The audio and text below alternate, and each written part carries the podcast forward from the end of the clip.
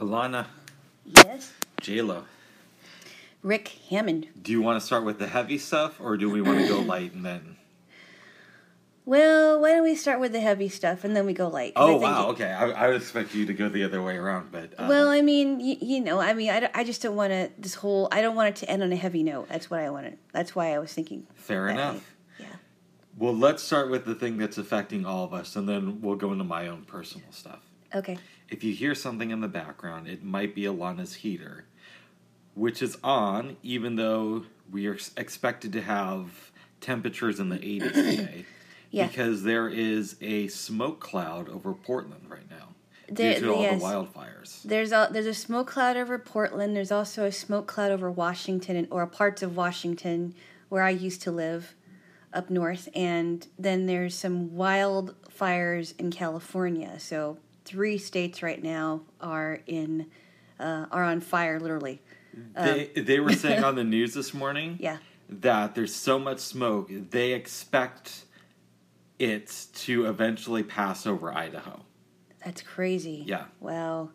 Yeah, and this is the first time I've ever been uh, in a state where there is a wildfire.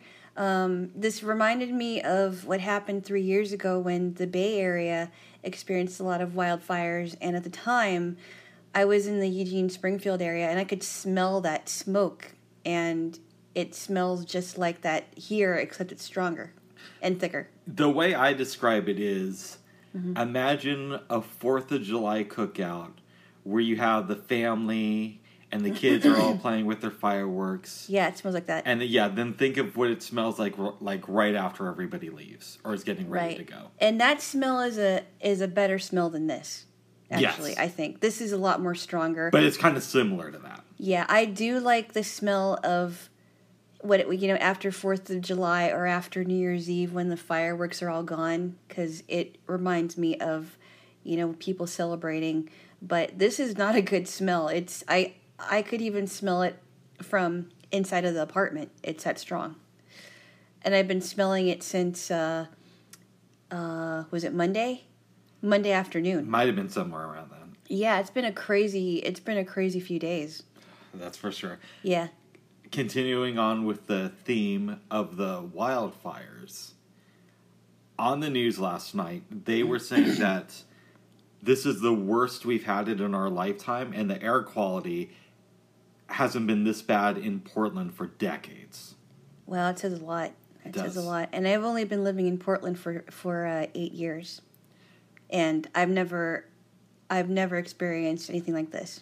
the weatherman was saying that our air quality right now is considered to be hazardous and will probably be like that from today friday until at least monday And I and hopefully by Monday it'll start to we'll start to get showers because I actually I mean as much as I don't like it when it rains, I really want it to rain now because it'll filter a lot of the air, and it'll filter um, it'll help with um, some of the fire damage that's been happening. I think. Yeah. One more odd statistic something like 500,000 Oregonians have had to find shelter. That's so sad. It's very sad. Did you know that there is a place in Hillsboro right now that is taking in um, animals like uh, uh, pets and um, horses and things like that, like farm animals? I think you told me that the other day. Yeah, they are willing to do that as long as you come back and feed your animals the next day so you can take care of them, but you can't stay with them. That's really cool. It is cool. Something this has made me think about J-Lo. yes. I have something in my throat, probably because we just say. Yeah. How do we develop an escape plan? So I'm watching the news last night, and luckily in Multnomah County, it doesn't look look like we're going to have to uh, abandon ship- evacuate. evacuate. Right, right, right. But you know, I do always think about what happens if we had a major earthquake uh-huh. or wildfires in, or huge fire rather, in Multnomah County. What would our evacuation plan be? Hmm. Because most people just leave by car. That is true. That's not really an and option for us. No, it isn't. And if we don't have anyone by that would be able to take us in our in their car, you know, well, what what if we were, you know, what if I was in my apartment building, you were in your apartment building, and there wasn't anyone that we knew around that had a car? That would that would be really really tough. And you know, how long would we have to wait for the for a person to get here with a car? You know, I don't know. I mean, that's see, I haven't thought about it until you actually said something. I thought about it a lot last night, which I think is why my sleep was a little bit messed up. Yeah, I try not to think about things like that because then I start worrying and then I'm awake and then I have, you know, I just can't sleep for a while until my, you know, until I finally get um, settled and I go to sleep. It goes back to something we may have talked about before, which is the the idea I've been thinking about the collapse of the safety net.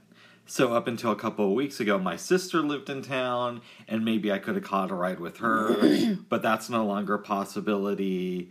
Mm-hmm. Um, I, I just I don't know how to wrap my mind around that. Mm-hmm. You know. Yeah. Well, you know, and then you have to depend on cab companies. Um, and I don't know. I don't think they're going to be reliable on something like this. You don't think so? Because they have to evacuate too. Right. Right. And well, well, so do you. Well, so so would we have to? I mean, there would that would be the that would be. I mean, I don't know how what it would be for like the bus situation or the train situation uh, or the Mac situation, but we would have to use something. Right. I don't know. Yeah, and I don't think you can outwalk a fire. So No. I don't know what the correct answer is because I like to think of myself as a smooth, independent blind guy. Mm-hmm. And 99 times out of 100, that's correct. right. But if I had to evacuate my city yeah, I know. super fast Yeah. In in a city like this to where it's not expected that that would happen, Right. I don't know how I'd be able to do it honestly. I don't know either too because um, I don't have any. You know, if I had family here, I mean, they would be here no problem. They would they would be able to get to me in their car, but I always wonder like if I can't get to someone, if I can't get in someone's car, and I have to actually I have to call a cab company or I have to find somebody. How long is it going to take them? Because you know, seconds are you know it, it seconds count, minutes count, hours count you know whichever you know as um, the longer you stay there the more in bad shape you'll be. And then I told you that I was listening to Joe Rogan earlier this week, of course. But this was an episode from a few weeks back. uh-huh. And according to him, I haven't checked it out, but there were some changes in the labor laws in California, so Lyft and Uber can no longer run services out there. Now I know That's that's, a, a different state from us, but who's to say that that wouldn't happen in Oregon? yeah that's tough because a lot of oregonians rely on those services if they can't get a, um, a regular cab company you know it's um, and in, in the you know now that we have so many smartphones and smart devices it's so easy to do that and and what if it's taken away i i'm just surprised that california wouldn't have that anymore Yeah. Looking out of your window, it looks like it's almost sunset, and it's not even twelve in the afternoon. As we're doing and it feels it feels definitely much cooler than it would have been had the sun been able to shine yes, correctly or or shine brightly um, uh, because of the cloud of smoke. So it and I and I and I commented to you. I was like, I don't know. I, I I said something like, "Oh, it feels really chilly in here," and it's been feeling like that for the last few mornings. It's been feeling cooler, and I'm like, oh, I don't know. Should I put a jacket on? I had to pick up a couple of delivery deliveries downstairs yesterday, and I was wondering if I had to wear any extra uh, an extra jacket because I thought, oh, it feels really, really cool in here, or really cool in here. So I don't know. I don't know. Something some things to think yeah. about. I did have a coughing fit the night before last. Oh boy. I think. It, I mean, I cough a lot regularly because I think I use my voice so much. Yes. But this was a coughing fit. Wow. That went on for like ten minutes. Wow. Not good. No. Yeah. No. Yes. Yes. So that's the fire babes. Yeah, it's pretty bad. Uh, I, I really feel. Oh, oops, sorry. Go ahead. I really feel for the people that have to evacuate and that they may come back to homes not being there and especially if they have children. I mean, I, I just feel bad for those people. I really do. I have a friend that I've been a little bit concerned about, but we've been texting, and I don't want to blow up his spot, but let's just say he lives in a different part of the state. According to him, he has not been forced to evacuate yet. Yeah, his um I don't believe if I, I don't believe his area will be affected. Yeah, they're starting to say that. Now, he was telling me, he said this yesterday morning at around 9 a.m. Yeah. He couldn't see the sun Wow. because of all the smoke. Yeah. And and as far and, and if I remember correctly, he doesn't have a lot of vision either. Right. I don't think that's why he couldn't see the sun. I, he also lives with people who could see the sun, and I'm I'm assuming he got confirmation from them. Yeah. Instead of just saying, "Hey, I'm a blind guy. I can't see the sun," and I'm blaming it on the smoke, not my shitty eyes. Well, you couldn't see the sun either. What do you mean? When you said you were looking outside my window, it looks like the sun's going down. It looks like it's about sunset, Right. but you can see the sun when it's going down normally. Right. I, that's what I thought. But didn't you say that you couldn't see it earlier, or was that just No, I said it looked like it's sunset. okay? Okay. Yeah. Okay. Then that was wrong. Yes, babes. So that's the fire. That's a fire. All right, now let's get on to uh, another serious topic since we want to get the dramatic stuff out of the way. Yes. J-Lo. Yes. And I think you know where I'm going with this. Yes, I about do. my own life. Yes, I do. So, I've been seeing a mental health professional, not Alana, somebody else. No, I, I couldn't be as professional. And Anyway. Mm-hmm. because of the pandemic, we no longer meet in person. Bless you. Thank you. So we do these virtual meetings.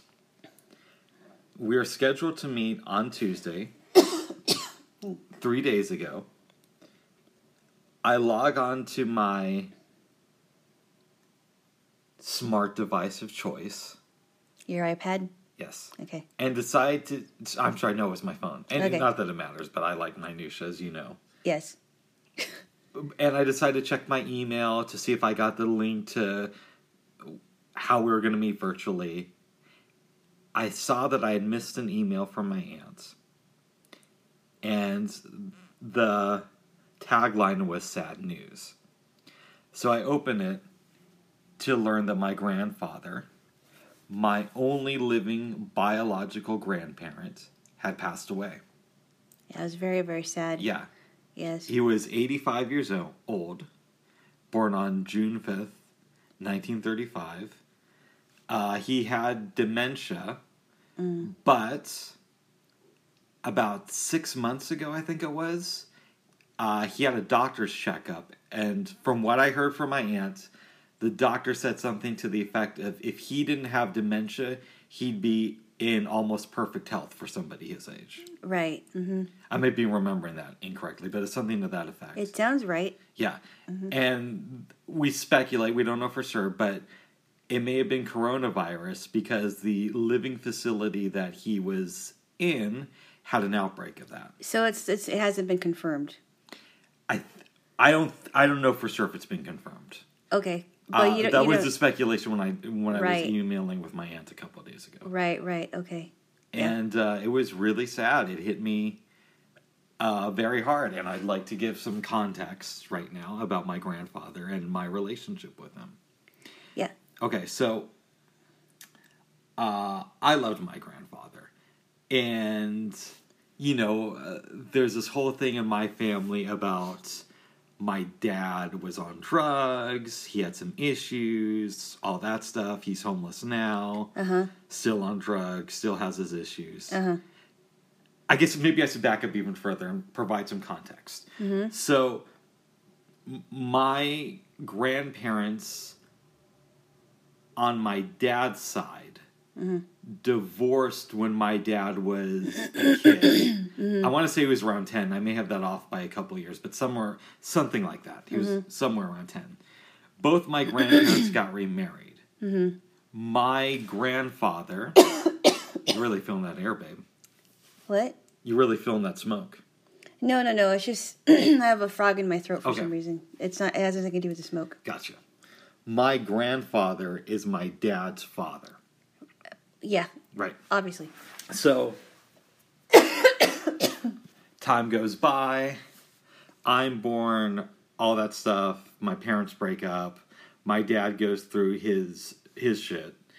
And you know, I didn't have the best relationship with my dad's side of the family. But the one person I was always in constant contact with was my grandfather. Um, my mom really loved my grandfather. She thought he was a really cool guy. My my grandfather was extremely likable. Like it was hard to be in a room with him and not just like laugh or have a good time around him. He was one of these those personalities to where you couldn't help but just like love being around my grandfather. Everybody was attracted to, to um, being around him. Yeah. Okay.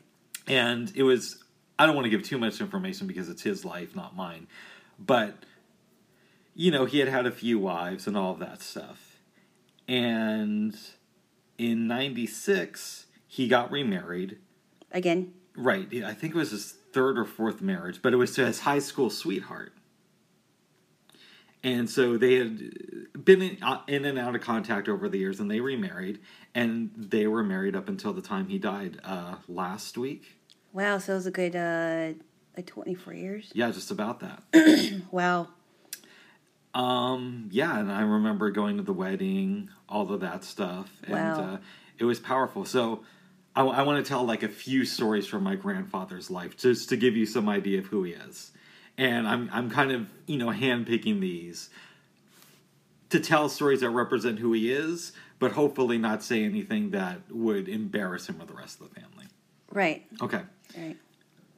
We his wife who you know i think of as my grandma was i think she was out of town but her family was having a barbecue. This was back in around 2002 mm-hmm. and my grandfather took me to the barbecue. We had a good time. It was a lot of fun. Then he said okay i'm going to drive you home. Get in his truck. He starts driving me. And then he starts telling me all these crazy stories from his life, which I will not repeat now because I I don't think you would want them out there. I but, don't think so. but it made me think I should really sit down and have a conversation with him where I record this. Mm-hmm. And I regret never doing that. And in some ways, I kind of see what we do is my version of leaving behind a record for like my nephew. Right. So uh-huh. there's always this fantasy in my head, Alana, Yeah. that one day I'm going to give my nephew an external hard drive with music and shows that I love. And on that hard drive will include my art projects, one of them being this. Uh-huh. And that he'll put it away. He won't look at it at first. And then maybe years later, perhaps after I'm gone, he'll pull it out and he'll start to really learn about who I am. Right. And I think part of that idea was informed by that experience that day with my grandfather, where he's really giving me some insight to his life. So here's I, here's something I, I I just thought about. Yeah, and then I do I do want to continue talking about my grandfather, but keep going. Um, so I understand that you you wish you would have recorded a lot of the stories because you didn't know you know that he was going to tell you a bunch of stories. Sure, and I remember some of them, but I, I don't feel it's appropriate for me to say those here.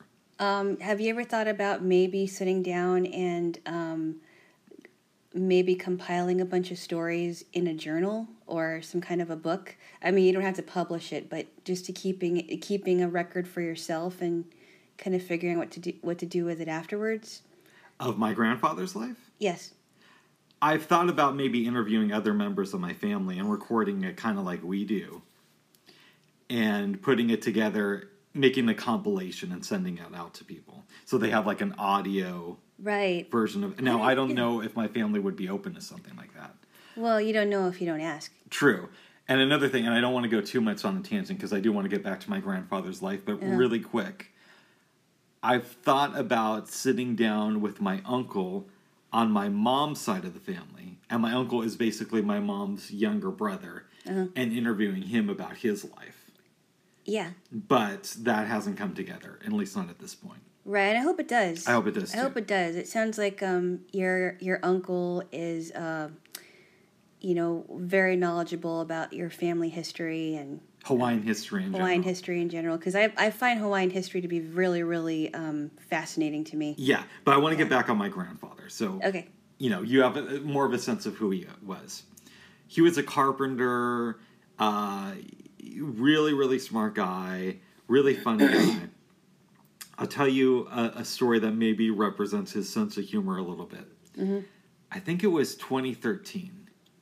He still lived down in San Diego, but him, him and my grandmother came up to visit for the holidays and we were at my aunt's house. This was after I moved back and kind of like made peace with my family, mm-hmm. For the most part. For the most part, no, it's not perfect. Yeah, yeah. I don't talk to my dad, and we still have our issues. But anyways, that's a story for another day, J Lo. So we're all there. It's Christmas time, my my birthday, and I'm talking to him, and he's laughing and he's saying, "Oh, you know, I really enjoy my wife." You know, even though she's kind of a beast, and you know, I, oh, you don't believe it, Rick. I'm stuck with this beast, and I start laughing. Yeah. So I'm laughing. His his my grandmother is next to him, but she's talking to somebody else. Uh huh. So he taps her on the shoulder. She turns around and he's like, "Hey, honey." then he points at me. and He's like, "Hey, honey, he just called you a beast." and she knows how he is, so she starts laughing, and I start laughing. That's really funny. I think he told me that story, and I thought it was really funny. It's, It's, very story. cute. Yeah, Can you believe that? he called her. He called her a beast. yeah. That is so funny. Uh, let's rewind a little bit. Okay, I know I'm jumping all over the place, but I, I wasn't quite sure what order to present these stories in. that's okay. Okay. I was eight years old. And it was one Sunday, it might have been Easter Sunday, I don't remember. I was living with my dad at the time. And my grandfather wanted to Excuse me. pick me up and take me down to Springfield to see his side of the family. Uh huh. So he picks me up and we drive down there. And at, at this point, his mom, my great grandmother, was still alive. Oh, really? Yeah. And Is that the one who made really good oatmeal? No, that's actually my my grandmother, not my great grandmother. Oh, okay, okay, My biological grandmother. okay. But anyways, so he takes me down there, and my grandfather was, I don't, I think you would qualify him as a Christian, but he wasn't like hardcore preaching about it in your face. So he he was he was a um he was kind of like a one foot in the door kind of a person. I wouldn't say that. I would just say he was. He didn't really he wasn't really practicing. He would talk to you about it if you asked him, Right. but he wasn't going to preach it to you. He was he okay. Oh, I see. I see. So he wasn't like the kind of person that would just like put it in your face constantly. Yeah, and, like, and, and I want to say this is my perception of it, right? Okay. So if you had a conversation with him, he might say he's not really Christian, but my perception was that he bel was Christian, but he wasn't going to preach it on you, and he wasn't going to say you're going to hell if you don't believe this. Okay. Okay. And again, I may have that wrong, but that's how I interpreted it. Okay. Okay. so we go down for what I believe is Easter. Mm-hmm. And but my grandmother, my great grandmother, his mom was more religious. Uh-huh. So she has us all stand and pray and hold hands and duck our heads. She says, "All right, we're all going to duck our heads. We're all going to close our eyes and pray to Jesus now, right?" uh huh. So I don't duck my head. I, I open You, my you're eyes. not you're not bowing your head at all. No. And so the prayer ends, everybody opens their eyes, and my grandfather says, I saw you have your eyes open. I'm like, well, Grandpa, you could only see that if uh, your eyes were open. He's like, yeah. Well, see, I. see, and we both kind of laughed about it. That is hilarious. See, Yeah. see, so here's the, here's the thing. Um, I know we're kind of side. I'm kind of sidetracking here. Yeah, I, I don't want to try, sidetrack too much, only because this, I do want to talk about my grandfather a little bit more, but we'll do a quick sidetrack and then get back onto it. That's what I was Go gonna, ahead. gonna say. No, well, I mean, uh, so the bowing the head and the closing the eyes, right? Yeah. Uh, the bowing, I understand. I never understood the closing the eyes part. I just did it because I was told to do it. Yeah. Um, I don't know where that came from, so don't ask me because I don't know. Yeah. Um, but um, I I never I never understood that part. I just thought it, it was kind of interesting. Um, that it's there's nothing there's nothing in scripture that talks about closing eyes, but I don't know. I, I, I always thought about that. I've, I've been thinking about that uh, this week, but um, I still do it. But anyway, go on. Yeah. So Uh, go on. a couple more stories from my grandfather's wife. Yeah. Life. so before he had this wife, he was married to somebody else, right? Mm-hmm.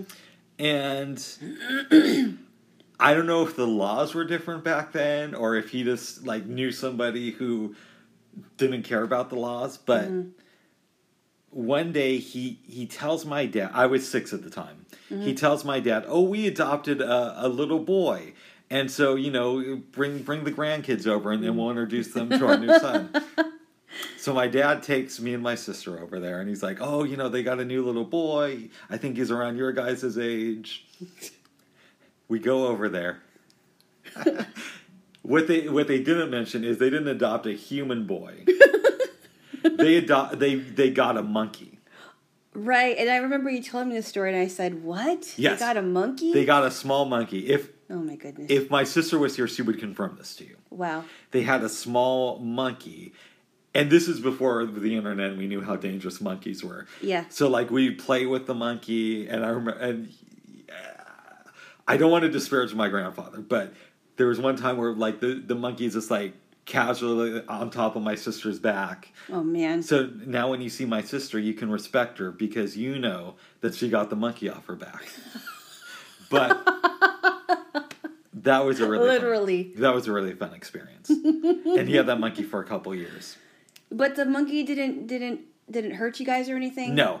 Okay. I think he said that he ended up getting rid of it because it got a little bit too strong eventually. Well, they do. That's Yeah. what happens. I mean, once they hit maturity, then they get really strong and aggressive towards their owner and other people, and that's why you shouldn't keep monkeys. Yeah. Right, I want to tell you another story that represents my grandfather's sense of humor. Okay. I'm in high school. This is 1998. It's July 4th weekend. and I go with him and my grandmother back to Springfield. Mm-hmm. Okay, we're cha- staying in this trailer. Oh, I think I know this one. Yeah, you know, I got to show you this privately. yes.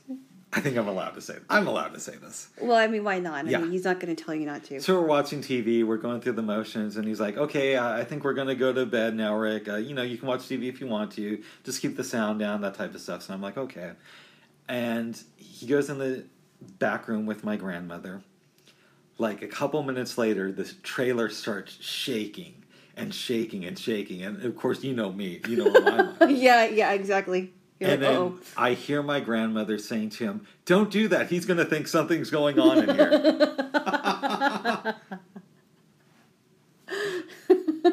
that's really funny. That was really funny. And we would we would go to the movies and stuff a lot um, growing up. Uh, one other story, and this isn't quite as funny, but this was just like a fun story. Uh-huh. I went to visit my grandfather in San Diego in 2002. I, I saw my grandparents out there, and I was there for like a month. And y- you, I've told you this, but you may not. I haven't really talked to you about this. Um, I'm not a sports person. Having said that, the one sport that I will sometimes watch by myself is boxing, oh, really? and I I definitely get that from my dad and my grandfather because he was Uh-huh. really into boxing. There is the boxing, yeah. Yeah. So we watched a lot of boxing while while I was down there. We'd watch the the Friday night fights that they would have on. I want to say C. Uh, no, not C-SPAN. I'm Not- saying that. not I C-SPAN. I want to say ESPN, but I could be wrong. It's been a lot of years, and we both be really into it. And I think my grandfather was starting to watch some A- A- MMA at the time. Oh, really? But I didn't know there was MMA back then. Yeah, there was, but it was it was more underground. Yeah. one of the nights we were watching a boxing match Mm-hmm. and it was James Toney versus somebody else. And I remember saying to my grandfather, I wish I remember who his opponent was, but I said, Oh, Toney's not going to win this fight. And he's like, Nope, James Toney's going to win. I was like, No, Grandpa, James Toney's not going to win. He's like, Nope, he's going to win. Uh-huh. James Toney beat the guy. Wow. Yeah, so he, he knew his stuff. Nice. Um, so again, I could tell other stories, but I don't know how much you would want out there. So Right. those are a few of the stories from my grandfather. Um, rest in peace. I love you. You will be missed. I'm sure he will. Yeah. Yeah. Yeah. So, um, I know that you had a really close relationship with my grandpa, with your grandpa, not my grandpa. Yeah, not with your grandpa. But um, so I didn't know um my mom. Oh, by by the way, there was one more thing I wanted to say about my grandpa. okay. Okay, supposedly, you know, this was according to my aunt. When he was dying, Mm-hmm. on his deathbed, the last thing he said was, "I really want my grandson." You're Filipino. Are you Filipino? Okay. Okay. I don't. Are you Filipino? Yes. Okay, supposedly when he was dying, he said that I really want my grandson Rick to make love to a Filipino woman this weekend, or at least get some moral sex. Oh, okay. That's enough. That's okay, enough. all right, rest in peace, Grandpa. all right, so you were saying about your grandpa. all right, all right, okay, tell, you, you you had that one coming. tell your story. So, um, what I was going to say before um, Rick uh, uh, put out a, a a really weird and Yes, funny request, which I will not grant, by the way. Um, not why this is wrong. Yo, your parents might be listening to this. Yeah. Anyway, so you had a really really uh, close relationship with your grandpa, and I did not know. I didn't know my mom's dad, and I there was been there were years where I didn't see my dad's dad because they um, moved back to the Philippines. My grandparents did, and um, I kind of wish that I would have talked more to my grandpa because he he liked to tell stories about his mom and um, you know growing up. And you know I think he was in the mil I I don't remember if he was in the military. I think he might have been um, at one time. And he it seemed like he lived a full life. And I I will I really wish I would have sat down and just you know talked to him about uh, different stories. And I and I really wish I would have known my mom's dad Yeah. my, my grandpa on my mom's side because I heard some really really great stories about how how generous he was, um, that um, my mom and her sisters really loved my grandpa, and how they, you know, he was always, he was like a really good dad, and um, he was he was handsome. He looked really young. He liked to box. I think he's. I think they said he liked to box. And um, you know, my grandma and my grandpa were married until he died Nice. And uh, you know I, I just wish i would that they would have had recordings of him because i don't even know what he sounds like. Yeah. my sister only tells me that um, she's seen pictures and she's also had dreams about my grandpa but um, i really wish i would have had a closer relationship with my grandparents. Now now the only living grandparent i have now is my my grandma on my mom's side and she tells a lot of really good stories Uh, I know I said I was done talking about my grandfather, but considering that this might be the last time, I I remembered a, a few quick things that I want to mention really quickly. okay. Okay, he was he liked to drink a lot of Pepsi. oh oh wow. Yeah, awesome. I'm a pepsi girl too. And as you know, I don't really drink sodas anymore. yeah. But on the rare occasion when I will have one, nine times out of ten, it's some kind of a Pepsi product. nice And I also remember uh maybe like 6 months after the story I told you about when we went down to see my great grandmother yes on Easter. Mm-hmm. Uh, my grandfather picked me up. My dad was working in Christmas Valley, Oregon at the time. Right. And this was back when I still talked to my dad. Right. Okay. Okay. And he took me down to see my dad, and I remember we stopped in Springfield to see my grandfather's brother, Don. And I think I can say his name, my Uncle Don. Yes. And we went out to dinner. We had a really fun time. And if I remember right, my Uncle Don joined us to go and see my dad. And it was just this really fun experience Uh-huh. getting to hang out with them. Nice. Yeah. That's good. So those are some stories about my grandfather. Oh, good. Yes. Uh, I hope you feel like you know him a little bit better. A little bit. I mean, it, it sounds like I um, he uh, was full of life, and I wish that I had an opportunity to meet him. I know that um, uh, you got to talk to to him at one time when I was visiting you. Yeah. and uh, you know, I, I I I think that was great that you were able to do that. Okay, two more things. And again, I know I keep saying this is going to be it, but Is it going to be like ten more things? No, no, no, no, no. Okay, no, no, I'm just kidding. I saw him in 2015 Uh huh. and him and my grandmother started talking about these religious friends that they had. They're friends, but their friends were more religious than them, right? Uh huh. So my grandfather said this. I wish I remember the guy's name. Not that I would say it, but I, I just don't remember his name. I think I know what story you're talking about. Yeah. Okay. My grandfather said that sometimes on Sundays, this guy would call him while he was working in the garage. and my grandfather would always say to him, Okay, uh, just to let you know, I'm just getting out of church, so my f- phone connection might be bad.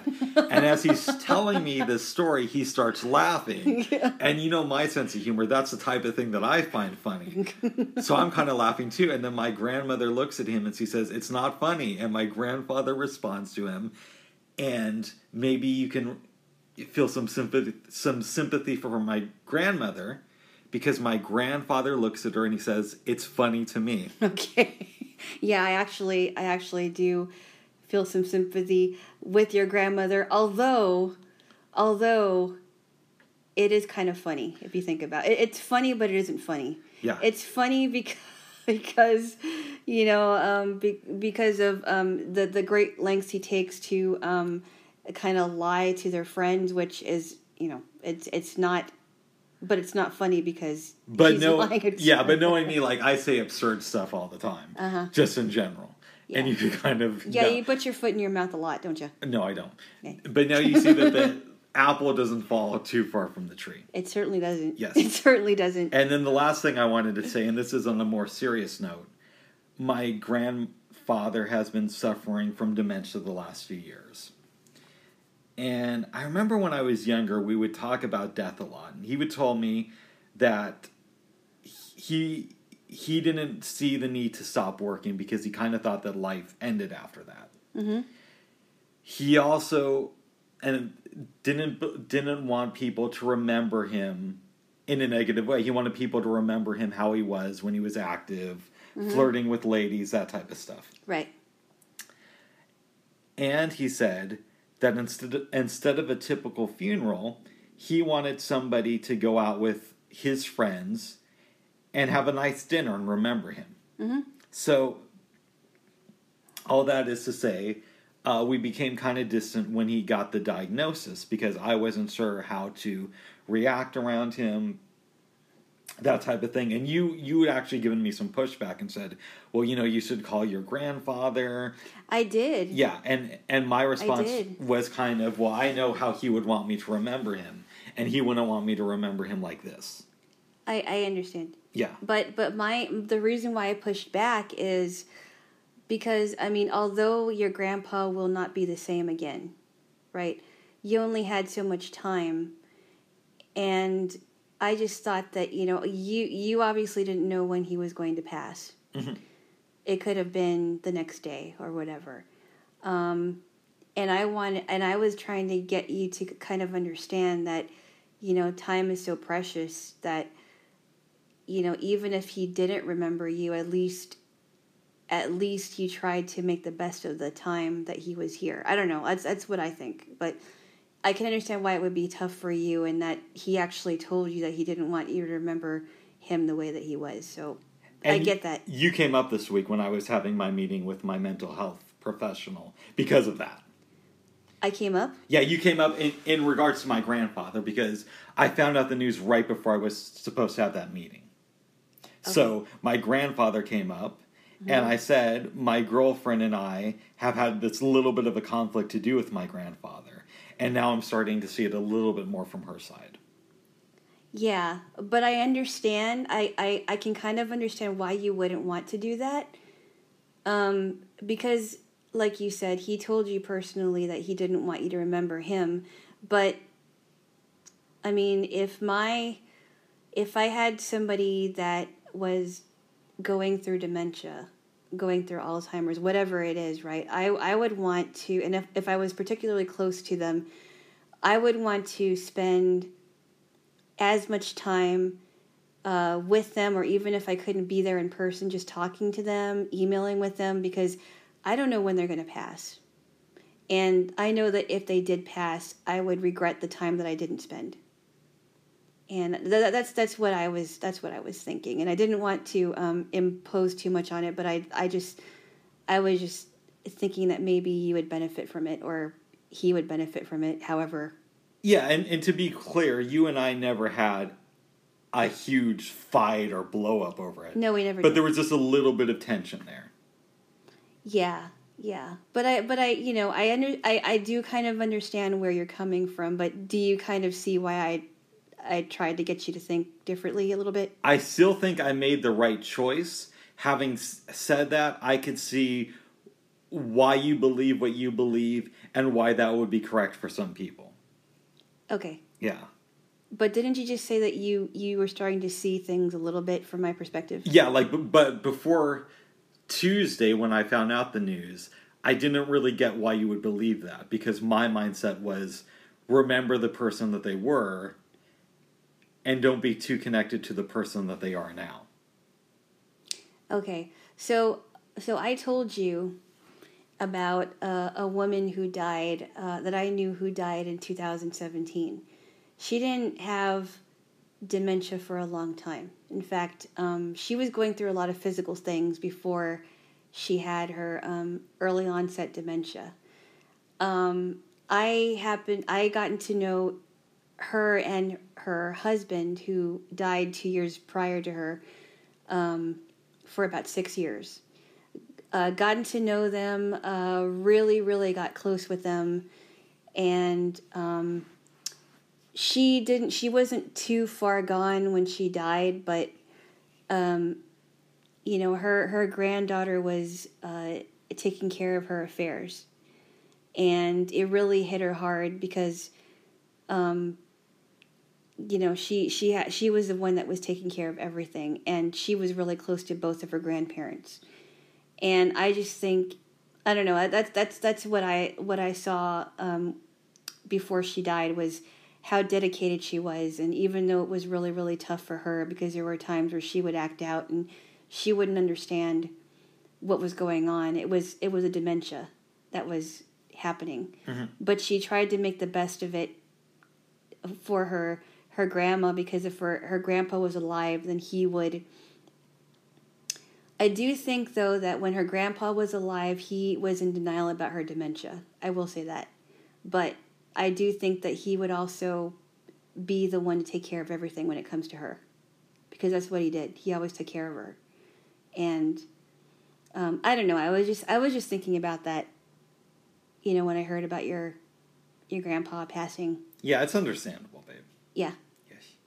So That was heavy stuff, babes. that was pretty heavy. So I will miss my grandfather. I hope he rests in peace, Mhm. um, and all that stuff. And I hope Yeah. that Alana and I can grant his last his dying. That wish. is not his dying wish, and I don't I don't think it would have been his dying wish. I mean, who would say that? Well, my grandfather would. You never met the man. That's what he said. That's he said. I really hope my my grandson has sex with a Filipino woman. And I don't. I do not believe that. I. I I do not believe that. A I bet you never. I bet you never even told him a lot about me. We never talked about you See- because because he had already started having dementia by yeah, the time you and I yeah. got So, together. so, so, so, my my uh, case in point, though. no, but babe, he used to always say to me, I, I don't. I okay. Let's move on. I don't believe you. let's move on. uh, "That was a joke." However, some people might say that that's disrespectful to the dead. Having known my grandfather, I think he would get a kick out of that I'm sure he would. because he'd always point out beautiful ladies to me and I'm sure. I'm sure he did. Yes, yes, Jay Wool. So, moving on from that, the wildfires, the collapse of the safety net, and we're not even going to get into the Trump administration today. We're not. We're not even uh, going to get into any pol- politics today. I don't think it's uh, necessary. Okay, good. Alana, Yes. have you been consuming any media over the last week or so? Outside of the Uh, news. No, not really. Okay. I haven't been. I haven't even been on Netflix. Wow, okay. No, I've been. I've been kind of taking. I have, I don't really go on Netflix too much. Like I, I haven't gone on Hulu or Netflix, um, in a long time.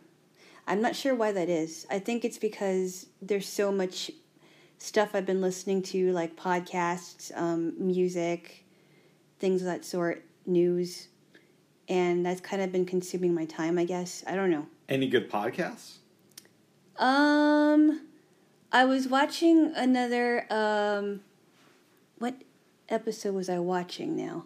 Uh, I was watching an Oprah Winfrey podcast episode the other day about um, having uh, what is it? I think it was called um, difficult conversations and how to have a difficult difficult conversation with somebody. Like um, why a woman, why some people just can't say no um, to things. Like if if somebody says, "Could you please watch my child or children," and a woman would either say yes because they don't want to disappoint the person or they wouldn't be able to say no, something like that.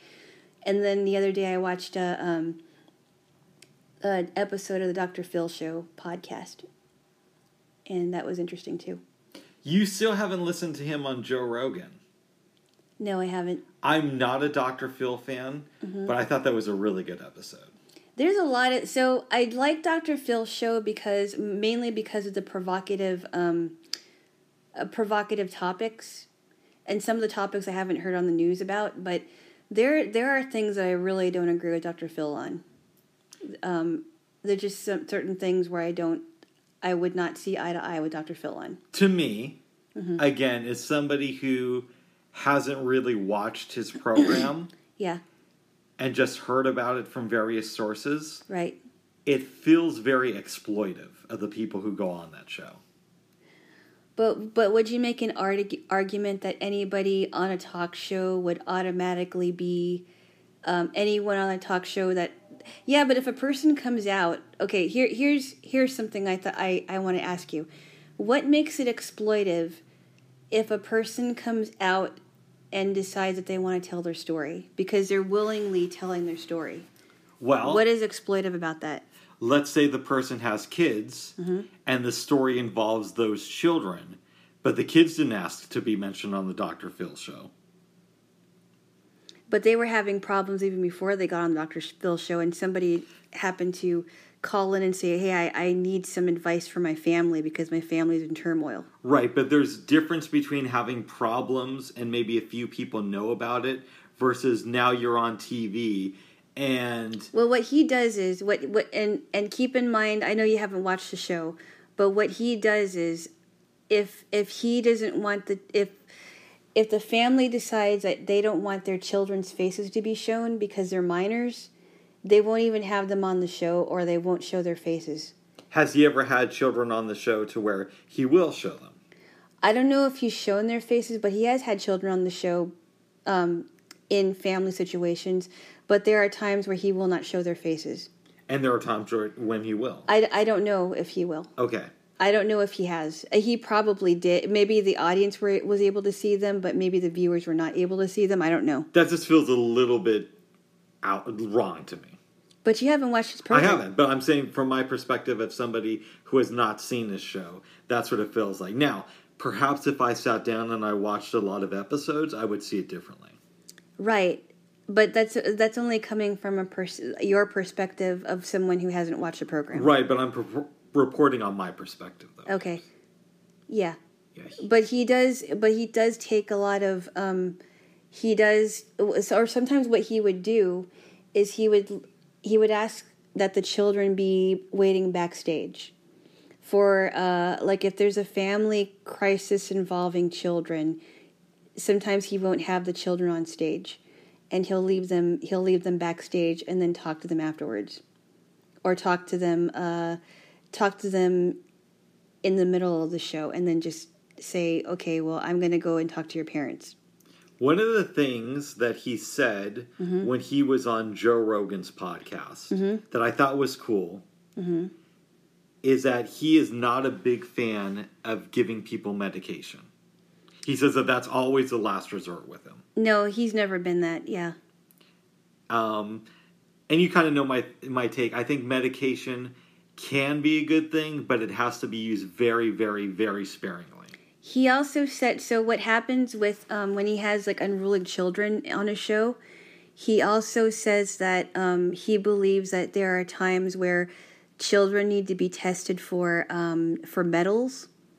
You know what I mean? Yeah, and so his his show is affiliated. I think he is a he's affiliated with this um, diagnosis center called the PNP Center, where um, they test you. They do like a a full um, test of your like like brain scans to see if you have any metals in your system and anything like that because you can test for that.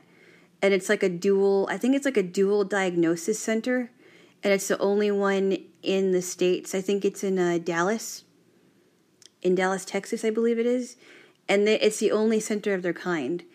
And he wants to do that to make sure that um, what's really what you know what is the root of their behavioral problems, and he doesn't just put them on medication like that. Because I, I honestly think that children today are really being highly, highly medicated, and for and sometimes it's not for a good reason a lot of kids on Ritalin and and things that I don't know is it could be damaging to their system. A very good friend of mine once told me that okay, Rick, you're not on any medications, but think about this. What about all those people who do these anti uh, antidepressant drugs? Oh yeah, and then they really pee, bad. and then their urine ends up back in the water supply. Like, never, what do you think that's doing to the rest of us? I never thought of that. That's kind of gross. Yeah, but you know what she means, right? Yes, she. Yeah, she told me this. This that, is her take on it. You know, that is something to think about. It's really gross, but, but yeah, I mean, well, her, her point wasn't that it's gross. It's that like those things eventually end up in our water supply. No, no, I so understand. how's that going to affect us? No, I know. I understand what you're talking about, and you're right. It's it. She, your friend makes a point here um, and how you know i wonder if those kids if they ever do get tested um, what what things like ritalin i knew i went to school with this guy in high school and uh, we were in class together and there were times where he had to take his ritalin because he was um, i believe he had adhd at the time and from what i understand there are some children who grow up to be functioning adults that don't have adhd and they also think I I think they also have to work on it too. But he would take Ritalin and he was just when he was on Ritalin, he was just so like he just wouldn't be the same. To clarify, you mean they're very wild children, but then they grow out of it and become functioning adults. That's what I hear. Okay. Some some kids grow out of it. Some kids actually are able to follow directions and um, you know, when they they become adults, they're they're able to um, uh, do tasks um, as a person that didn't have ADHD, things like that. I think a big issue is, mm-hmm. and this isn't any sort of like huge insight or anything. Many people have had similar observations. Is that kids have a ton of energy, and we expect them to sit down in school all day instead of being out in nature or or running around or creating things. Exactly. So um, there's a comedian that I really like. Um, his name is Mark Lowry, and a lot of times he makes jokes about the fact that he had ADHD. And I don't remember. I think he did take Ritalin. And I was thinking, wow, can you imagine? Can you imagine all, all the kinds of things that he could have done if he was off of Ritalin and just completely let his um, his boyhood take over? and what kind of a what kind of a kid would he be and there were t- there were teachers that would tell there were some teachers that would say oh you're just incorrigible you know why can't you be like the other kids right and i'm thinking to myself he's he's already you know he's already made a living as a comedian and a singer. Um, what other things would he have been able to do as a child? Um, what kind of things would he would he been able to create? But he's he's come to terms with it. But i wonder uh, even girls there, there are some girls that um, are um, that have adhd as well. And what kinds of things would they be able to do had they not been on a um, medication? I do believe it suppresses a lot of people but perhaps it also triggered mark's creativity so he may have been an artistic type before this but he mm-hmm. needed the pushback to really come up with something amazing like his comedy act right? Uh, which I've not seen, so I'm just saying it's amazing. Uh, if you go on YouTube, you may disagree with me because I haven't seen it. Yes, the and I have. Suck. No, I don't think I don't think it does. It's Okay. probably not the comedy that you would be interested in. You don't think I'd like it then? I don't know. I don't know. You might like it. You might not like it. I I like it. I mean, he's no original king king of comedy, and you know he's he's a different kind of comedian. But I really like him. Um, but um, he he does he does make light of the fact that you know he had to take Ritalin when he was in school, and Was he one of those Christian comics? Uh, yes, he is actually. Oh, okay. Well, you might like him. You know, you know, you never know. You know, there's a lot of comedians that you haven't been exposed to as well that maybe you would not normally listen to. We should do a concert movie night sometime. Oh, really? Yeah. Oh, really? I don't know. It's just a thought, babe. I don't know. Um, but but no, no. Anyway, but I, I was thinking about that, and I'm like, how what? You know, if you let little boys be little boys, get into the mud, run in, you know, go out in nature, experience experience that, create things without medication, how how awesome would would it be for them to to experience that? One good thing about the pandemic Mm-hmm. is I think we are going to start rethinking how school time is structured. I don't know that that's a good thing. I think it is a good thing. I think we need to think about that. I think the I think the one thing that I can think of that's coming out of this is that people are a lot people are really really um, thinking about cleanliness, right? You know, like sanitizing things, uh, cleaning things in in their houses, um, making sure things are clean when they're being delivered to people, and I think that that's very very good to think about because before this happened, I mean, some people took thing, took those things for granted. Right, but as far as school goes, so I have a good friend whose son is just starting high school. Mm-hmm. And because we're in Portland, Oregon, there's not in person learning yet. I was talking to my friend and I said, Well, how does that work? Does he have to be in front of a computer eight hours a day? Oh, that would be horrible. Yeah. it was explained to me mm-hmm. what they are doing is kids have to be online only four hours a day Okay. right so they're working on the computer four hours mm-hmm. and i think there's something like every hour they get a 15 minute break Okay. to me mm-hmm. I think of how screwed were we as kids when it came to the educational system because that sounds awesome. But also for this kid that means he has the rest of the day to explore whether that's outside or his mind. He can really devote time to becoming something special. He gets the basics in the morning and then he's left to his own devices which i think is great So I took some um, education classes when I was in high school and uh, philosophy, you know, reading about philosophies of education. And I know that there are um, schools of thought to where, uh, like, for example, um, there is a type of school called a Montessori, the Montessori school. i'm familiar with montessori schools Okay. i performed in some of them Oh wow, okay. So from what I understand, it's for the um the the learning isn't structured and it's for the child to um explore stuff and to create things um and this, these are like really really for young young children to um explore things and in nature probably and um, learning how to make things with their hands, things like that. And and of course, there are other schools of thought to where children um, need to be somewhat structured in uh, reading, writing, math, um, the sciences, and also have some room for play for playtime. So I don't know. I, I I've been thinking about different philosophies of education. There's some things that I agreed with, and there's some things that I don't. Um, I mean, I'm I'm kind of radical on this. Yeah. I think four hours of school a day, with 15 minute breaks in between each class, sounds good to me.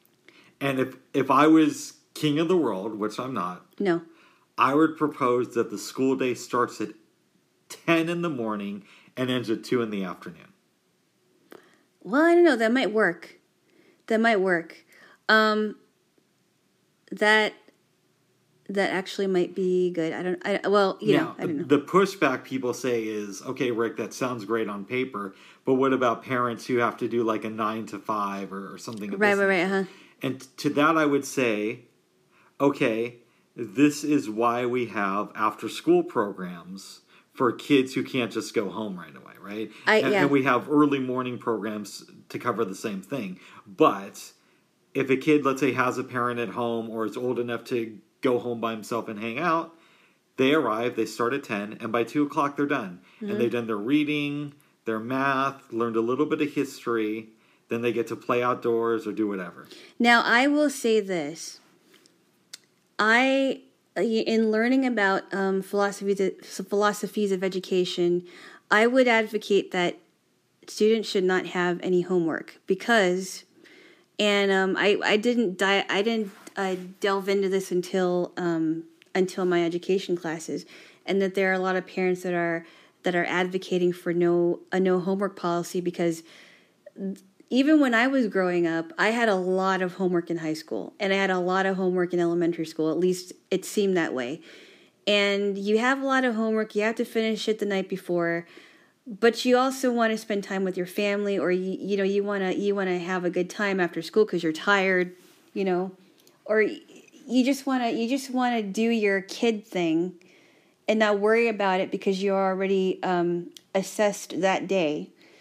Um, I think there are times where um, maybe kids should go home with some assignments, like if you if they're going to be tested on a certain day, right? They have to they have to uh, review their things or find or the teacher should find a way to assess them. But I don't know that giving kids homework would be um, would be necessary anymore, really, So I, I would push back just a little bit. because a lot of kids get a lot of homework. Right. Yes. I don't think that we should be bombarding kids with homework, especially if we expect them to learn for eight hours a day, and a lot Uh-huh. of it is propaganda, right? What I would say is if we adopt my model of the four hour, of the four hour school day, and, and it's only four days a week, by the way, parents, vote for me for president one day. No, I will not. Okay, you said No. four hours, four days a week, we could have limited homework assignments.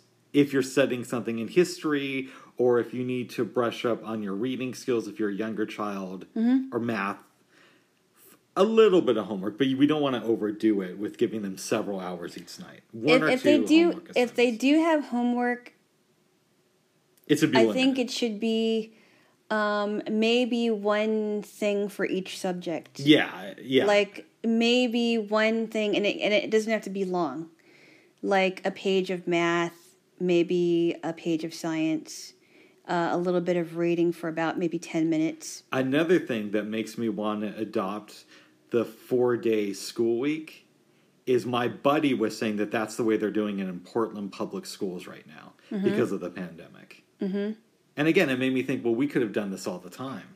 Well, what I was thinking of, and because they're worried about school, uh, ch- uh, children, especially young children, being in the same school at the same time, right? If it's like a K through six school, for example, why don't we have maybe the younger kids in the early slots of the morning, like maybe two hours a day? And then have the older kids in the later slots of the day for two hours a day. I right? hear what you're saying. I, I, the way I understand it, and again, I'm no expert in this. Hmm? It's not that we're afraid of a kid catching the coronavirus and them dying. We're afraid of what happens if a kid catches COVID and brings it back to one of their parents who may be in bad health. Yeah, but here's the thing, though. Kids, you uh, as the percentages have been showing, kids are are less likely to to spread it to anybody, and if they do have it, they don't even show symptoms, and they don't, and it just passes through them like. Yeah, it passes through them, but it might not pass through their parents or their grandparents as easily, though. But this is what fear does, Bubs. This is what what This is what fear does. I know, babes. You see, you can't you can't be afraid to let kids experience these things. And I think that's that's what's keeping things at a at a standstill is fear. And fear can really take over people's lives if not um, dealt with correctly. But that's all I'm going to say about Okay. that. We, yeah, because we could go down. That's all I'm going to say about that, and and no more. Was that all the media you consumed this week, babe? Uh, pretty much, yeah. I have been doing a fair amount of reading. Mm-hmm. I want to start with this book called. What's the name of that book? Something Wander? Those Who Wander. Those who wander, yeah. Yeah, this was a really interesting book. I thought you already read it. I did, but I'm telling you what I read this week. Okay, I see. Yes, babes. You there's a message to my madness, you. Okay, I figured that. Okay, good. This journalist mm-hmm. decides to do a book about the homeless population, mostly focusing on the San Francisco area and youth. Mm-hmm. She defines youth as basically anybody under 30. Okay. Oh, geez, wow. The main focus of the book, though, mm-hmm. is about this case of these three teenagers who actually, I believe one of them was 23 at the time. Well, Two of them were teenagers, one of them was in his early was 20s. 23, okay. Yeah. They killed a teen a teenage girl in 2015. The teenager and the 23 year old. No, there's two teenagers and one 23 year old. Okay, so two of the teenagers Yeah. killed another one. Yes. Oh, in San Francisco. Mm-hmm. And then they robbed and murdered this yoga instructor. For nothing. Yep. They go on the run and are eventually caught here in Oregon. Mm-hmm. She talks a lot about this case in the book and about the, you know, the, the rest of the homeless youth. Yeah. Or some of the homeless youth. Uh, it was a really powerful book. At one point, she tells a story about how right after she had moved to San Francisco in 2007, she's walking as the sun is coming up, and she meets this guy who calls himself Dave Smith. Okay. He said that he was 24, which was two years older than the author was at the time. Okay. So she talks to him about his situation, and Dave basically says that he enjoys living outside because he's more free than other people who are trapped in society. And he's a homeless guy. He's a homeless guy. Okay. She doesn't really buy that because Dave has to get up at a certain time to avoid the police, That's true. and he's always running around, and he has to scrap and scramble for food. Yes. But she kind of keeps her opinion to herself. Yeah. and she takes a picture with him, Mm-hmm. never sees him again, tries to track him down for the book, but is unsuccessful. Wow. Because one, the name Dave Smith may have been a lie. Yeah. And two, even if it's not, it's such a common name that it would be hard to find him. Right. Right. She goes to this gathering for homeless youths Mm-hmm. Uh huh. that this group holds. I think it's called like the Rainbow Tribe. Oh, that's weird. I may have the name wrong, but it's something with the word rainbow in it, or the Rainbow Collective. Okay. and they're this loose group of people who associate with each other who are homeless. Right. And she interviews a lot of them. She talks about how on their Facebook page, sometimes parents will post pictures of their children and ask if anybody has seen them. That are missing. Yes. Okay. Tells a lot of interesting stories in the book. It was very powerful. Sounds like you're going to say the Rainbow Connection, but that's a that's a song. I don't think that's it. babe. I wish I remembered, but I wasn't taking notes when I was reading this. okay. I was going, started going to myself, oh, this is interesting. Oh, this is interesting. Well, I wasn't expecting you to take any notes. I wasn't going to quiz you or anything. No, babe, boys, no. But it was a good book. Interesting. I really enjoyed it. Oh, very good. Yes. Very good. I also read Overground Railroad. Yes, you told me about that one. You told me about that one. You thought it, I. You told me it was really interesting. Yeah, I've heard of the Green Book, but I really didn't know a lot of its history. Mm-hmm. For instance, it was started in 1920, ah, 1936 by Victor Green, who worked for the post office. Uh-huh. He ran it until his death in 1960. Uh-huh. Then I believe his wife took over. Oh wow. And they the last time they published the Green Book was 1967. Uh-huh. And the author tries to talk about not only the history of the Green Book, but some of the businesses that were that were uh, showcased in it. So for anybody who doesn't know, the Green Book was this resource that black travelers would use, so they would know what businesses were friendly to the black population back in the day, and oftentimes it would showcase black-owned businesses, which Right. was you know it wouldn't just be businesses that were sympathetic, Right. but to actually support your own is is kind of a cool thing to do Wow. even now. wow. Okay. And she says that something like less than 5% of the businesses that were advertised in the Green Book are still around today. Wow. Some of that has to do with desegregation, uh-huh. and some of that has to do with, you know, gentrification and just the changing of time, Right. too. Um, I didn't know that there was this black owned dude ranch I thought that was kind of interesting. outside of Hollywood. Wow. and it was completely integrated. So white families could go there with their kids, and black families could go there That's kind of cool. and chill out too. And Wow. you know, if you were a bachelor and you were black and you wanted to go to a dude ranch, Mm-hmm. you could. Wow. That's kind of cool, actually. Yeah, and she told these stories about all these different restaurants that existed, and one that is still around today that Obama went to, and this is kind of a fun story. Obama went there Mm-hmm. and was about to put hot sauce Yeah. in the gumbo, Uh-huh. and the owner of the place slapped his hand. and this is when he was president. Right. And she said, "Listen, I would have done that to anybody. I don't care that he's president. Yeah, you don't put hot sauce on the gumbo." Yeah. I thought that was a fun uh, story there. So it was it was powerful. It really made me think. Uh, that she opens the, the book with a story about a black man who is driving with his family. He's pulled over by the cops, turns around to the back uh, seat, tells his son to be quiet. Cop comes over to him. He's a white guy.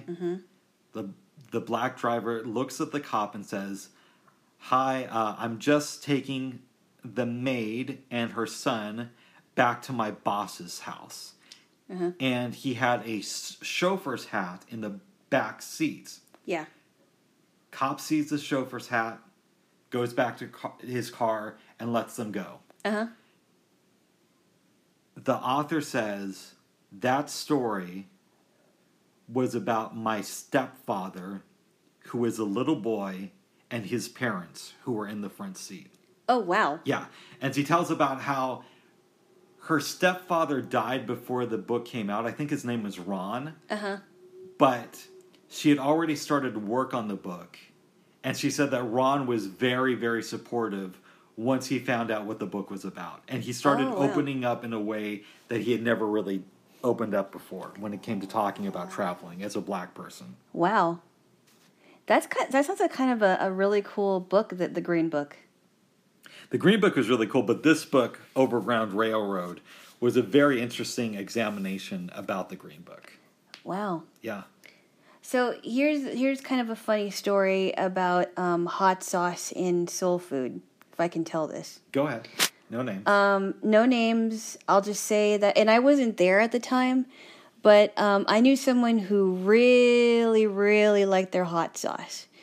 And this is before I actually went to this restaurant because um, it's a it's a place in Springfield. Unfortunately, it's not there anymore. But um, it was owned by a, a family that um, that made soul food with the the collard greens, mac and cheese, um, fried chicken, you name it. It was like a, just a local soul food, soul food place. And in fact, um, this person went to school with one of the family members' um, sisters. Well, he goes there and he orders some collard greens. And I wasn't there, but I kind of wish I was. And he puts hot sauce all over his collard green because he just loves hot sauce. and the owner starts to cry and she's crying. And she's like i can't believe it. He ruined my collard greens. I can't believe it. And she's just in tears. And i really wish i would have been there. And Yeah. i'm like and and i found out that late i found out later and i'm like you you ruined the collard greens. And he and and he told me the story and i'm like oh that's just terrible. So, oops sorry. some white people just don't know how to eat. This person um well this person was uh, part Mexican, but I guess it doesn't really matter. Some part partially Mexican people, even though it doesn't matter, just can't eat right. Oh, jeez. Yeah, yeah. I don't. I. I'm not a. I'm not an advocate for hot sauce on anything because I don't like hot sauce. But I just thought it was kind of a funny. Some story. of it is good. That is a good story. That is a funny story. Yes. Yes, I just had to say that. that's great, babes. Yes.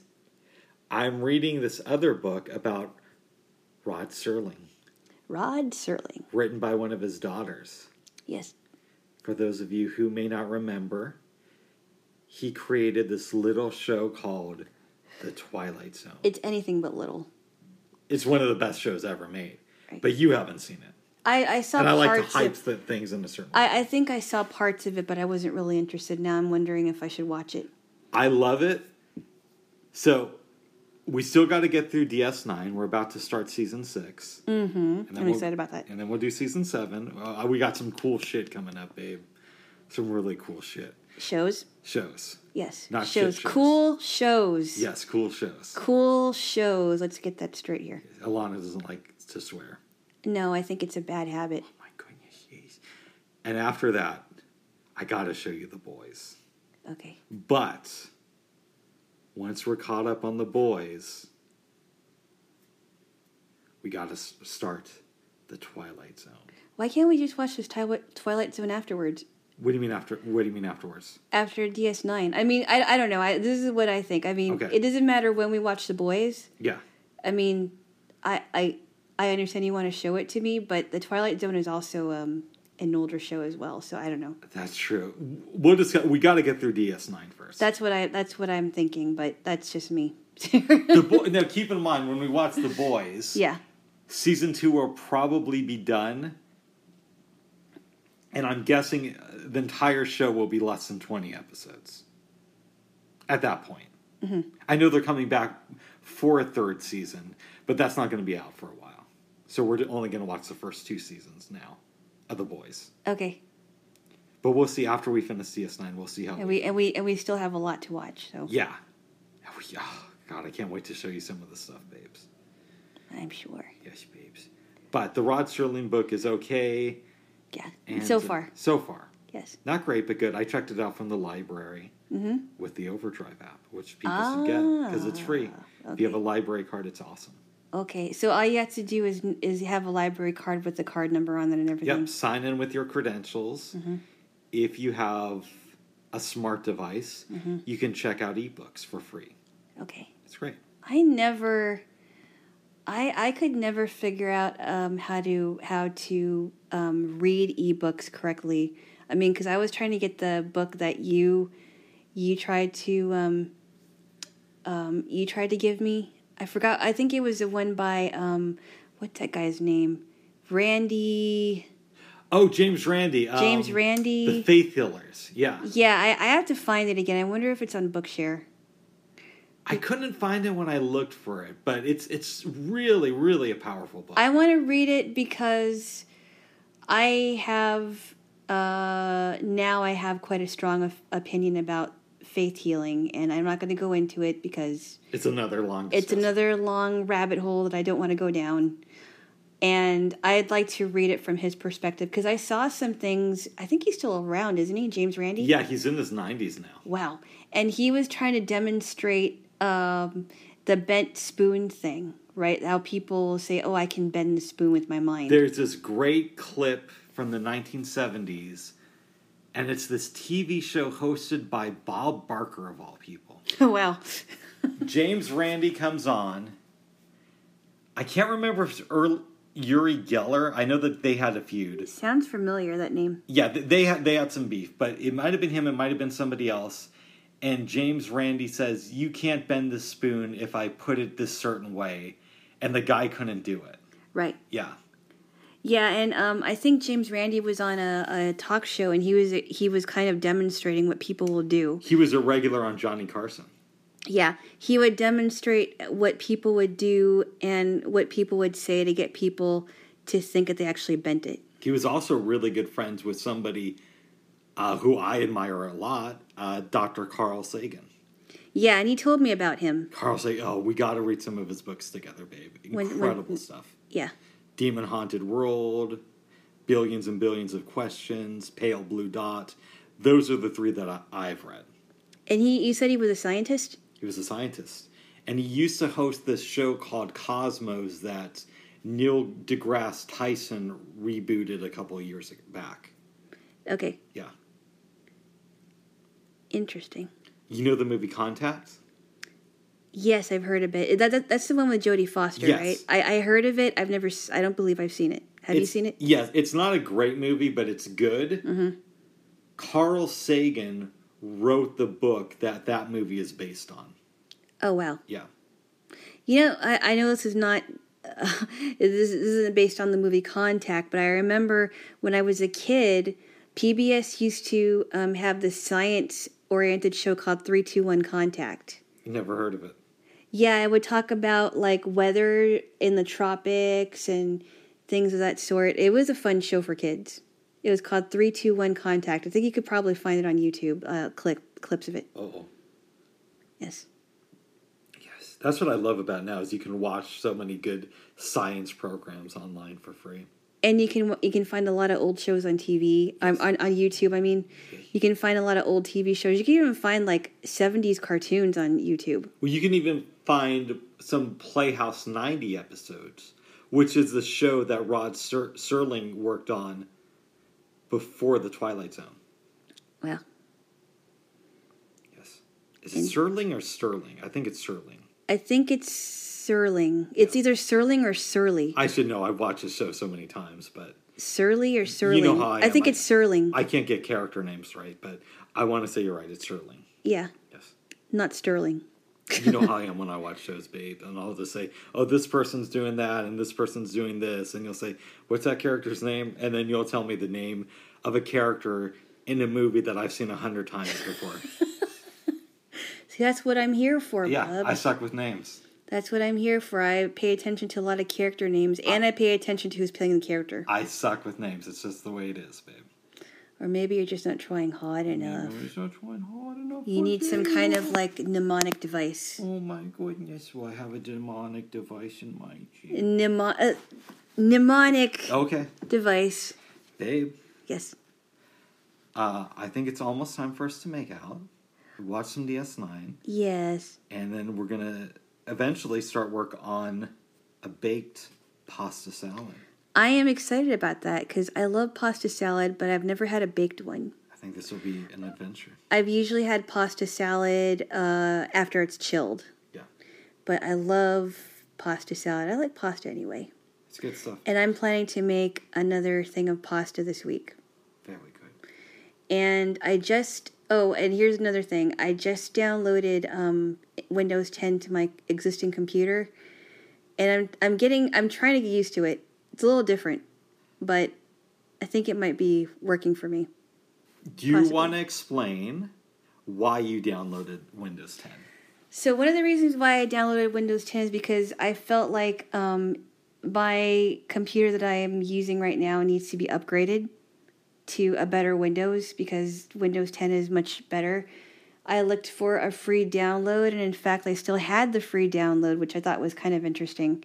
Usually, it would cost $139, but I was able to get it, and Mm, um, unfortunately, um, another reason too is that my Internet Explorer is no longer um, it's it's obsolete now, considered obsolete now, and um, and I also did it because for some reason I'm trying to download the new uh, the newest Bard um, version of the Bard app on my computer, and it requires um, a later version of uh, Microsoft.NET Framework. That only is compatible with Windows 10. It, it yes yes it that's what it sounds like to me. So, um, and so I asked the question um, uh, from the Bard, uh, the people from Bard, and they sent me one, and they sent me the answer, and they also gave me a link to it. Uh, but if that doesn't work out this weekend, I'm gonna have to get extra help from the uh, disability help desk for Windows. Once you have Bard, you and I can go back to reading books together. Oh yes, and and I I want to I want to continue the um, Anne of Green Gables series because I really really liked it when I read the first two books. And there's and I'll turn you on to some good books too. Yes, Yes, babes. yes. I'm looking forward to this, babes. And I also want to read some more um, Mary Higgins Clark books because she's like my favorite mystery. Ro- what? Hey, you liked some of the books I, except for uh, I like some of them, and others were just like, well, it was just that one book. okay, I I personally didn't care about. I mean, I personally didn't didn't really think of why you thought it was horrible, but I didn't like the recording of it. with more than that, it is too predictable. Yeah, but you say a lot of things are too predictable. What do you, what do you think that means? Do you think that means that I'm too smart? No, I I think that means that I think you overanalyze stuff too much. Oh. I didn't. I know you're a smart person, but I think you overanalyze I might be too smart. No, I think you're too analytical. Maybe, babes. I think I think you um you you I think you uh, uh what's the word I'm looking for? I think I think you just overanalyze stuff. You don't just let stuff be. Really? Yes. I don't know, babes. That's why it's hard for me to watch a movie with you sometimes. But we're gonna watch some great ones tonight. You have given me the okay to present to you a Faye Dunaway night. yes. We will be watching Chinatown and Network. Uh, which one would you like to watch first? Uh, I really don't know because I haven't seen any of these movies. Okay, I, I I am so so excited to get your take on these films. Okay. Yes. I'm I, I will say this. I know we're gonna watch um you're gonna show me another film tomorrow and I'm gonna show you another film tomorrow, but I'm a little bit worried about the film you're gonna show me tomorrow. Let's talk about this briefly. We Yeah. have decided to have a kids sports night movie, and I am going to show Alana a film that was rated PG when it came out. A Walter Matthau picture called The Bad News Bears. yeah, and I heard that there was some controversy with it. I do think that if it was released today, it might be a soft R. And that, that says quite a lot. I'm I'm I'm I'm worried about it because it involves children. You know, and anything that involves children that has even anything close to an R rating is like I'm I'm not I'm not I'm a little bit worried about that. I think you'll like it, babe. Yeah. Well, And you're going to show me this film called The Sandlot. yes, The Sandlot is a movie that it's not necessarily a guy's movie, but it's a a, a movie that um, young teenage kids would probably enjoy. And um, my sisters and I used to watch it all the time. Uh, Babe Ruth is is referenced in the movie, and it's about this uh, summer where these kids have um, fun playing baseball all summer. And the the main character's name is um, Scotty Smalls, and I believe he moves to this neighborhood where he meets all these kids, and they're they're hang hangout to play baseball is called the Sandlot, and this is about their summer. There we go. And I believe they have some good music in the in the movie as well. Okay. I don't think the music in The Bad News Bears is that good. Yeah. but it makes up for it. Listen, it's not my favorite movie, but as far as you know, the theme of kids sports movies, it's the best film of that genre that I could think of. Wait, did did was it Mar- Martin Landau or or Walter Matthau who was in um, Dennis the Menace? Walter Matthau was. Okay. That was not a very good film. No, I mean Dennis the Menace show. Well, he was Mr. Wilson. No, he was Mr. Wilson in the '90s film. Okay, so I forgot who was Mr. Wilson in the old uh, Dennis the Menace show. I don't know. But I watched uh, Dennis the Menace as I, when I was a kid. Very good, babes. Yes. We're proud of you for that. Who's proud? I am. Okay. Yes. It used to be on Nick at Nite, Yes, it did. It used to be. Well, actually, it used to be on Nickelodeon. on Nickelodeon. Very, Yes, it did. Different stuff. babe. Yes, it did. Yes, babe was. That's right. J Lo, Mm-hmm. did you have any dreams last night or this week? Um, you know, I think I had a dream the other day. It was very odd. Um, I took a nap and I had a dream that I walked into my kitchen and there were like it was like a bunch of food on my counter. There was like two burgers, two fries. I don't remember where it came from, and I'm like, did I order all this? I don't remember ordering anything. And I don't know if it was supposed to be there for me or if it was supposed to be there for somebody else, but what do I know? It's a food dream. I kind of like food dreams. I don't know. It was weird. It was an odd dream. Was that the only one that you remember from this week? Yes, it is. Nice. Yes, it is. I don't think I had any dreams, JLo, this week. But then I also had I also had a, a, a couple days where I just didn't sleep very well, and I was waking up a little bit later, and I took naps in the middle of the day, and I think it's because of the changing of the weather too, and um, it's just been a weird. My my sleep has been disrupted this week, so this year has taken up a lot of mental energy. Yeah. Well, actually, last night that was the night where I had um, a better sleep. Good. So I'm glad about that. Unfortunately, you didn't, though. No. But that's okay. I get to spend the day with my girl. Yeah, Get to make out, watch some DS9, DS9. maybe grants a dying man's wish. It is not a dying man's wish. That is your wish. Let's let's let's let's let's just call it for what it is, right? What ifs, what ifs. It's it's it's Rick's wish only.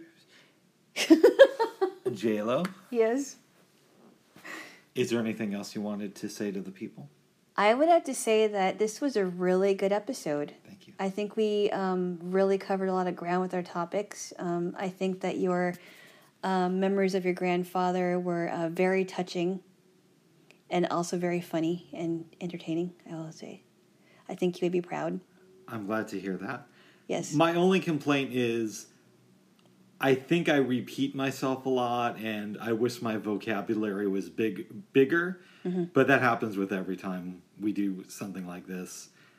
Um, and I wish I was a little bit more concise instead of just saying, "Okay, I'm done talking about my grandfather," and then go back to it. But you know, this is a good time to remember him and all that stuff.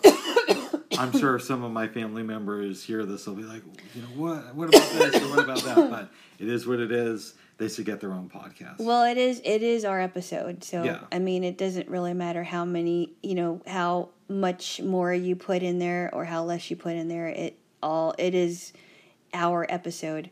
yeah. So it and this is what I'll say know. to the family members who listen to it and thought that I did a bad job. uh, it's the devil's fault. and I laugh at that. I laugh Because at that. you know the, the Facebook story behind that. yes, I do, and I have to say that that is a very ignorant thing to say. Yes. But that's my opinion. Yes.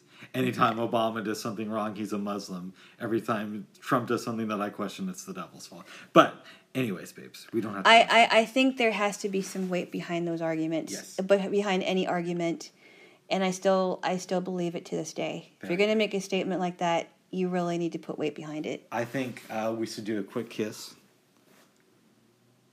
Oh. Oh. Stop it! Oh, what, what's going on, babes? Would you stop making those noises? They're Sorry. really distracting. Sorry, honestly, babes. All right, babes. I gotta do something. I gotta. J Lo is very reactive, and she likes to tickle. Alana, Yes. is there anything else? No, there isn't. Um, I hope you'll have a happy Friday, and um, and until next time. Rest in peace to my grandfather. Stay safe. Yes. Until next time, guys. Happy Friday. Happy Friday.